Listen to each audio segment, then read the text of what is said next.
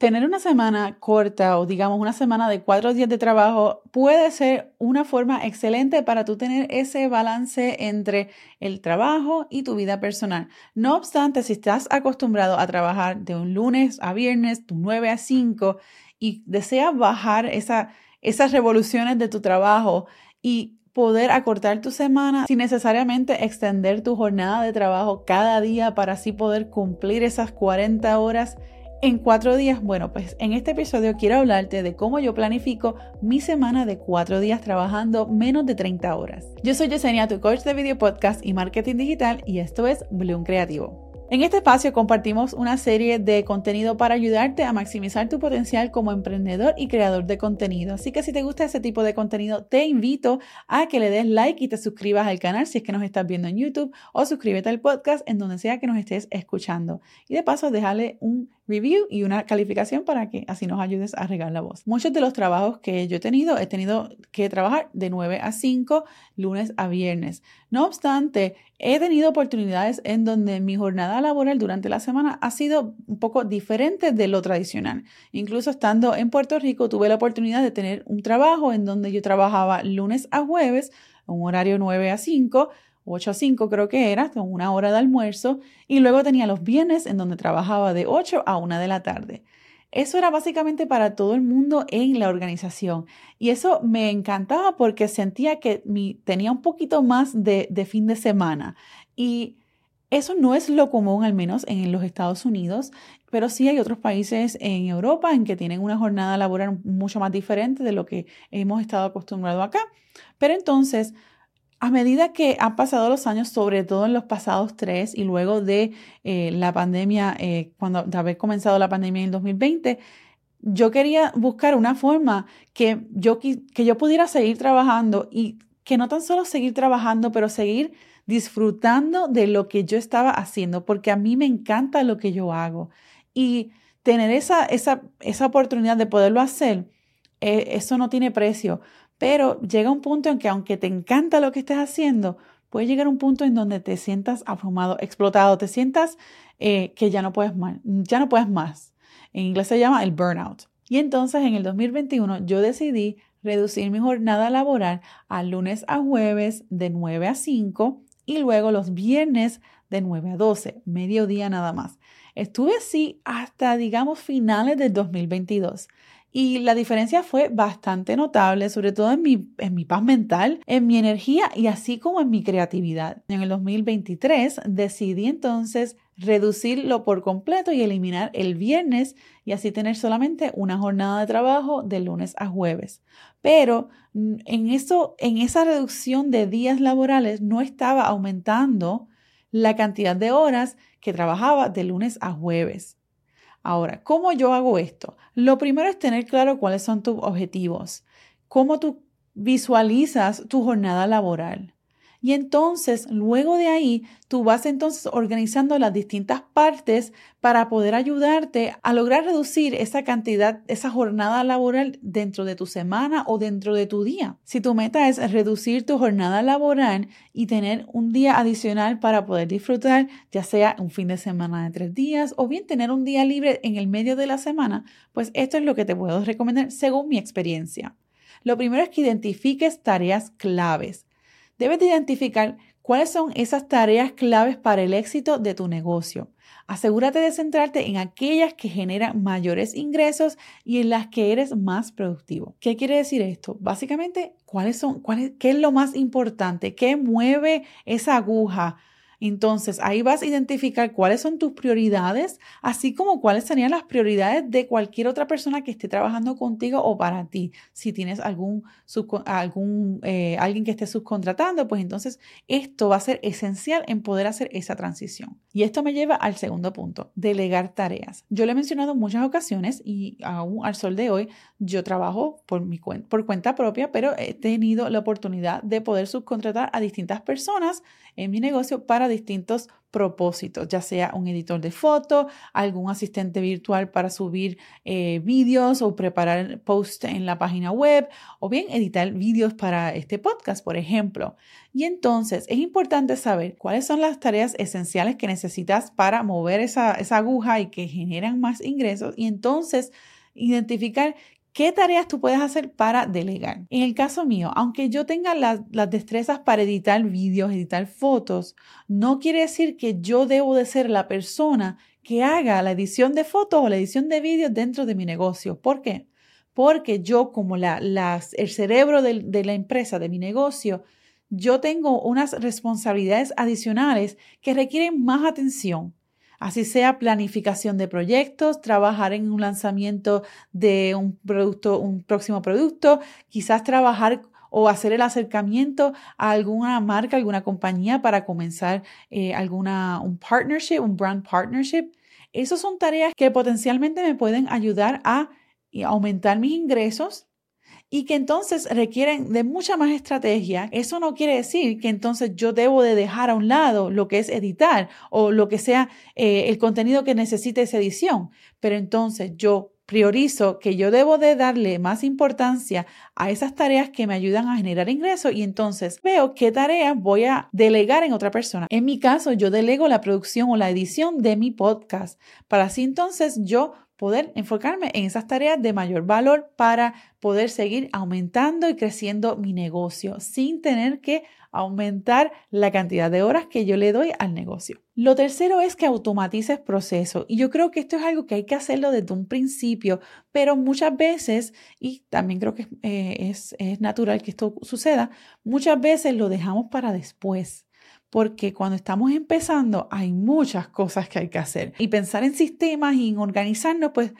puede ser un poco demasiado y, quizás no vayamos, no nos sintamos demasiado abrumados con tanta cosa que lo dejemos a un lado. Pero es importante tener estos procesos automatizados porque entonces eso te va a ayudar a reducir tiempo. ¿Qué cosas tú puedes automatizar? Por ejemplo, si tú tienes una página web, ya sea un landing page o una página web completa, tú puedes tener una sección dentro de tu página en donde la persona que esté interesada en comunicarse contigo para cualquier servicio pueda entonces llenar un formulario y seleccionar qué tipo de, información que, necesita. Por ejemplo, quiere información sobre este servicio o quiere información para eh, invitarte a ser un invitado en, un, en un episodio de podcast que ellos tengan, por ejemplo. Y entonces en el, el tras bastidores, tú tienes ya un sistema organizado, creado, en donde a raíz de esa acción, de que esa persona haya enviado, haya llenado un contacto, y haya indicado que quiere información sobre tu servicio en X o Y cosa, ya tú tienes entonces un sistema, un sistema automatizado tras bastidores en donde va a enviarle un email automático diciéndole gracias por comunicarte conmigo, esta es la información que te puedo proveer sobre este producto o estos servicios. Y si lo quieres llevar a un nivel más, más allá, aquí tienes un enlace, si te interesa o quieres comunicar si te interesa eh, tener más información o quieres eh, concretar una, una llamada de descubrimiento de 15, 20 minutos, aquí está mi enlace para mi calendario en donde puedes elegir una hora que mejor te resuelva, que, que sea más conveniente para ti. Estas son dos cosas que te ahorran una cantidad de tiempo enorme porque piénsalo, ¿cuántas veces no, cuánto tiempo no se pierde en el vaivén de, de un email, de varios emails, diciendo, ay, me quiero reunir contigo, ¿qué, ¿cuál es tu disponibilidad? Responde, sí, estoy disponible tal día, tal día, entre tal hora y tal hora. Ok, entre tal, tal hora y tal hora hay cinco horas de diferencia. Y hay cinco y, y muchísimas posibilidades para este, poder eh, ir y venir y, estar en un vaivén de, de emails, en lo que se, finalmente se concreta una hora en donde todas las partes estén disponibles. Con que entonces tú busques una aplicación, que hay muchísimas, que te permita poner tu calendario disponible para ese tipo de reunión y entonces tú puedas compartir ese enlace, eso nada más te va a ahorrar una de tiempo que no tienes idea. Y entonces, eso es una forma en que tú puedes automatizar estos procesos que así te van a ayudar a ahorrar tiempo, Y por también te van a ayudar a ahorrar dinero porque entonces, aún así, estás en ese tiempo de ese vaivén de emails, estás haciendo otras cosas que te ayudan a mover esa aguja. Puedes estar trabajando con otro cliente en persona, puedes estar trabajando en un curso nuevo que vayas a lanzar, puedes estar grabando tu podcast, creando contenido, etc. Estás ganando más tiempo. Lo otro, y esto es una de las cosas que más a mí me ha dado un trabajo de, de caer en tiempo, es establecer horarios. Es importante establecer horarios y límites claros para ti y tus empleados, si es que tienes empleados, para tus contratistas y para tus clientes. Asegúrate de que todo el mundo esté en la misma página y que se respeten esos horarios de trabajo. ¿Cómo tú puedes hacer esto? Si tienes un email, en la firma del email, pon tu información y pon tus horas de trabajo. Si deseas, puedes entonces hacer un email automatizado que indica gracias por eh, comunicarte conmigo. Estamos, hemos recibido tu email y estaremos en comunicación dentro de las próximas 24 o 48 horas laborables. No digas 24 o 48 horas porque si es viernes y no trabajas fin de semana, ¿qué, qué, qué pasa? Esas no son 48 horas, son más de 48 horas. Específica horas laborables. Otra forma que lo puedes hacer es que en tu página, si tienes una página ya, en la parte de abajo, en el footer de tu website, puedas incluir los horarios de operaciones. Y en la parte de contacto, en la sección de contacto, también pongas información ahí. Otras formas en que tú puedes controlar eso es que tú en tu celular, eh, tú pongas eh, un calendario, un, timer en donde puedas controlar eh, si recibes algún tipo de notificaciones o no y, de, y entre qué horas y qué hora. Todo esto te va a ayudar a entonces estar bien enfocado y saber que entre tal hora y tal hora tú vas a estar haciendo X cosa para tu trabajo y que llega el viernes, no vas a estar trabajando o sábado y domingo esta es la parte que a mí me da un trabajo y todavía a veces, o sea, no es perfecto porque nuevamente me encanta lo que yo hago, me fascina hacer lo que yo hago. Y hay veces que cuando no tengo nada más que hacer, que no sea estar trabajando y no encuentro otra cosa que hacer fuera de, de, mi espacio, yo me voy al default y voy a agarrar mi computadora y empiezo a trabajar y me pongo a crear o algo. Pero, ¿qué pasa? Por más que me encante eh, lo que estoy haciendo, es importante, es esencial tener una pausa mental, porque desconéctate de tu trabajo por un par de días, porque eso es lo que va a hacer es que va a refrescar tu mente, te va a ayudar a tener una perspectiva más clara, si sobre todo si estás en un, en un proyecto que requiera de mucha atención, de mucho detalle, ese espacio separado te va a ayudar inmensamente. Lo próximo es evaluar y ajustar. Este proceso toma tiempo y, no, va a ver, no se va a ver perfecto de la noche a la mañana. Pon a prueba un mes, toma una acción y ponlo a prueba un mes y a ver qué tal. Termina el mes y reevalúa, mira qué funcionó, qué no funcionó y qué puedes mejorar. Y así sucesivamente. Y entonces poco a poco vas implementando esos nuevos hábitos en tu trabajo en tu jornada de tu trabajo, o si sea que trabajes eh, tiempo completo en un lugar y tiempo parcial con tu negocio, o si estás full eh, tiempo completo con tu negocio, eso te va a ayudar inmensamente entonces a reducir tu jornada laboral, pero optimizando todo y así aumentando las posibilidades de poder crecer ese negocio sin crecer la cantidad de horas que le estés dedicando. Lo próximo, yo creo que lo he dicho 20 mil veces, prioriza el tiempo libre, vete de vacaciones. no, no, no soy, no puedo ser más específica en eso. Vete de vacaciones, aunque sea un staycation, como se dice en inglés. Aunque te quedes en tu área, toma un tiempo libre. Nuevamente, esa distancia, ese distanciamiento entre tu trabajo y lo que estás y, y, tu vida y tu vida normal, ¿no? Tu día a día. Es importante porque te refrescas la mente, vienes con ideas nuevas cuando vuelvas otra vez. O sea, dedica tiempo para para el ocio, dedica tiempo libre y sé bien intencional con eso. O sea, ponlo en el calendario.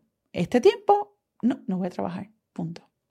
Porque así entonces lo, lo tienes por, lo ves y sabes que tienes que hacerlo. Que lo ves y, y te recuerdas de, ok, necesito tomarme un break. Y finalmente, es importante tener una buena comunicación. Así sea trabajes solo o que tengas un equipo contigo, siempre es importante tener una buena comunicación con todas las personas que se relacionen con tu negocio con tus clientes, tus eh, empleados, si tienes empleados, tus subcontratistas, etc.